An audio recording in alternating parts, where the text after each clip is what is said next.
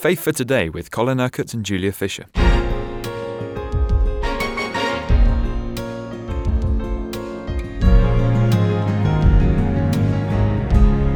We're talking about God's authority. You said yesterday that the sovereign rule of God is within us, within all of those of us who can say Jesus is Lord. Why? In order to take his authority, God's authority and power to those who don't know him.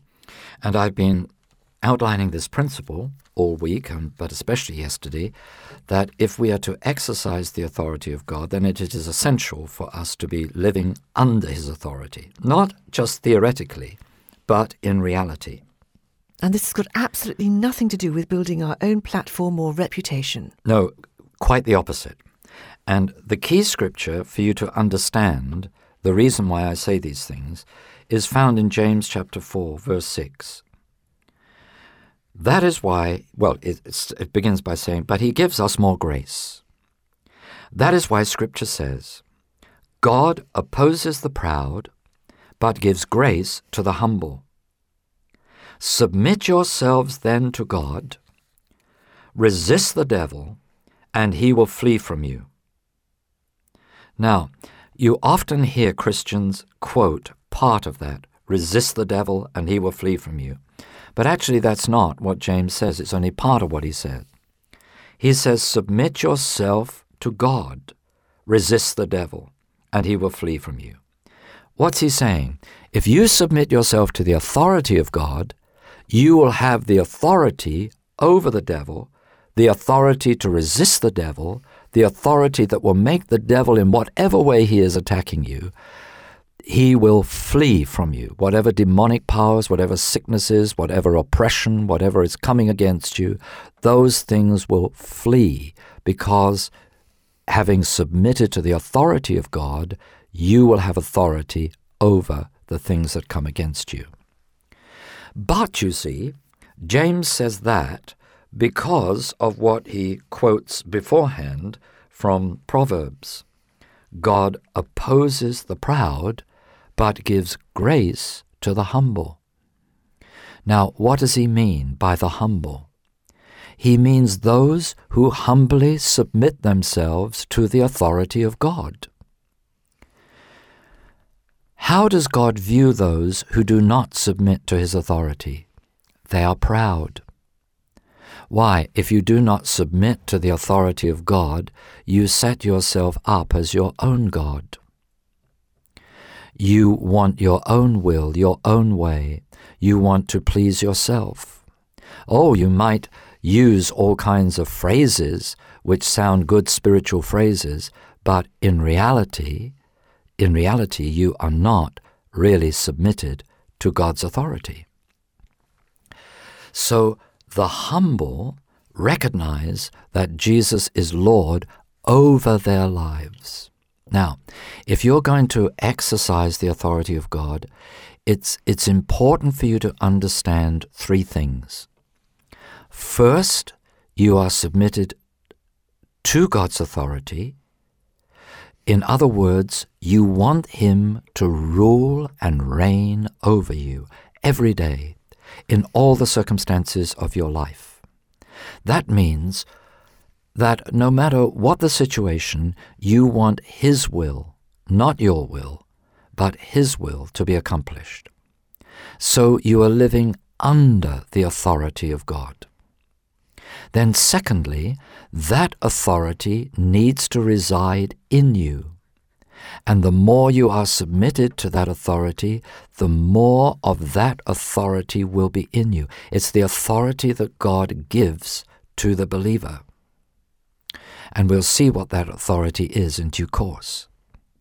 The third way is that that authority then needs to be exercised through us so that we do the same things as Jesus, that we reveal and manifest the life of the kingdom of God here on earth. That's God's call to every believer in the Lord Jesus Christ. So we are under the authority of God, that authority is in us, and then that authority is expressed through us. You see, this is what was true for Jesus. He lived under the authority of his Father during his humanity.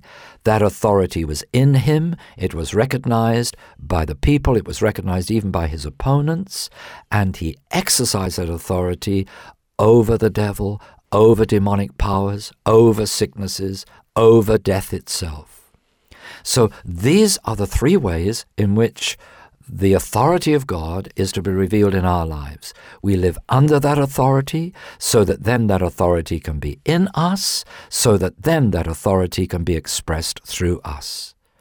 But the whole of that process has to begin with this phrase, really, this truth God opposes the proud, but gives grace to the humble. And it's that grace that enables us to be the people God has called us to be and to do the things that He wants us to do. If we have this authority, it's not our authority. You know, I, I have great authority. People for years and years and years have said, Colin, you, you speak with such authority, you, you act with such authority, you pray with such authority. And, and I've said, yes, but it's not my authority, it's His authority in me.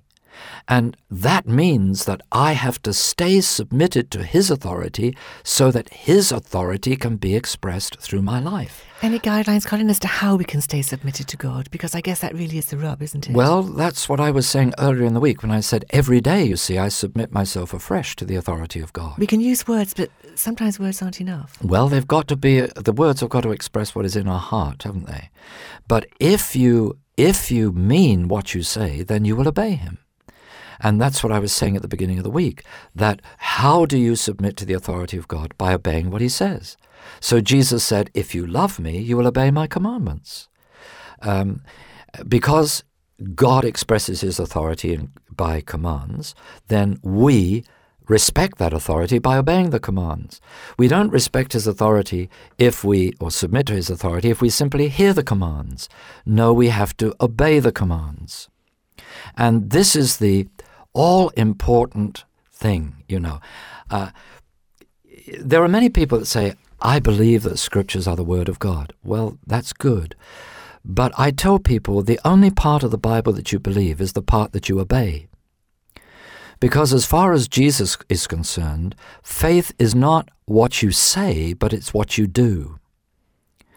And, and uh, faith, therefore, has to be expressed in active, practical obedience to what God is saying.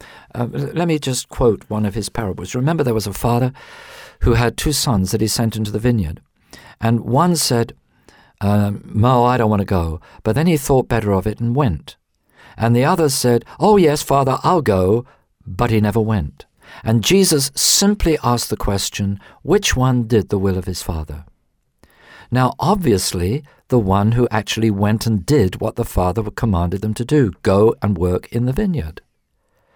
But you see, the other one, he had all the right words. He could say, Oh, yes, I believe my Father has spoken to me. Oh, yes, I believe my Father has given me a command. Oh, this is wonderful. I've got a word from God. He has told me this, bum, bum, bum, bum. But you see, that doesn't cut any ice with God whatsoever. The only thing that matters to God is whether we go and do what He says. So, when Jesus is speaking in Matthew 25 about the Last Judgment, he says that then there will be a division between the sheep and the goats. He will put the sheep on his right hand and the goats on his left. Now, what is the difference between the sheep and the goats? Because the sheep go to everlasting life and the goats go to eternal punishment. The difference between the two is very simple. The sheep did the will of God, the goats didn't.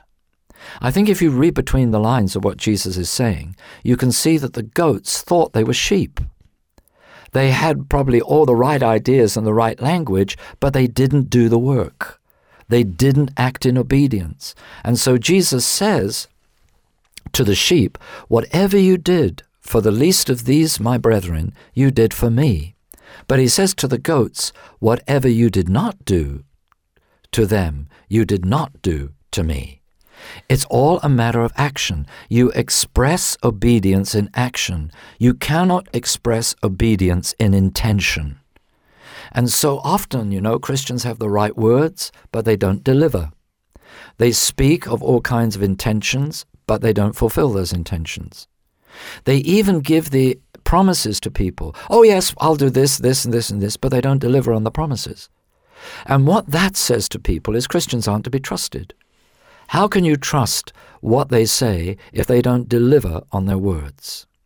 So it's very important for us to understand that we are to be like Jesus in the sense that he has given us this authority in order that we may obey him and so exercise authority. Sometimes, Colin, just briefly, there is a conflict of interest between what we're being asked to do in, in a human level, because we all live under th- authority in our work, and God's authority. A, a quick word on that?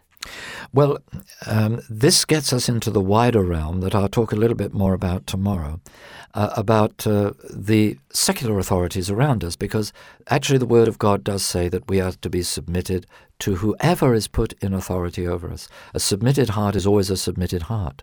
So, yes, at work you are to be submitted to your boss. Children are to be submitted to their parents. Honor your father and your mother. Um, this runs right the way through the gospel, right the way through the teaching of God. Uh, and it is a good witness that slaves uh, obey their masters. Um, it, it's, it, it's absolutely cardinal principle of the kingdom of God. Why? Because the kingdom is all about authority. It's about the righteousness, peace, and joy of the Holy Spirit being expressed in our lives. But how do we do righteousness? How do we actually work out and live lives of righteousness? By doing what it is that God commands us to do. You've been listening to Faith for Today, presented by Julia Fisher. This program is sponsored by Kingdom Faith. For further information, visit our website, kingdomfaith.com.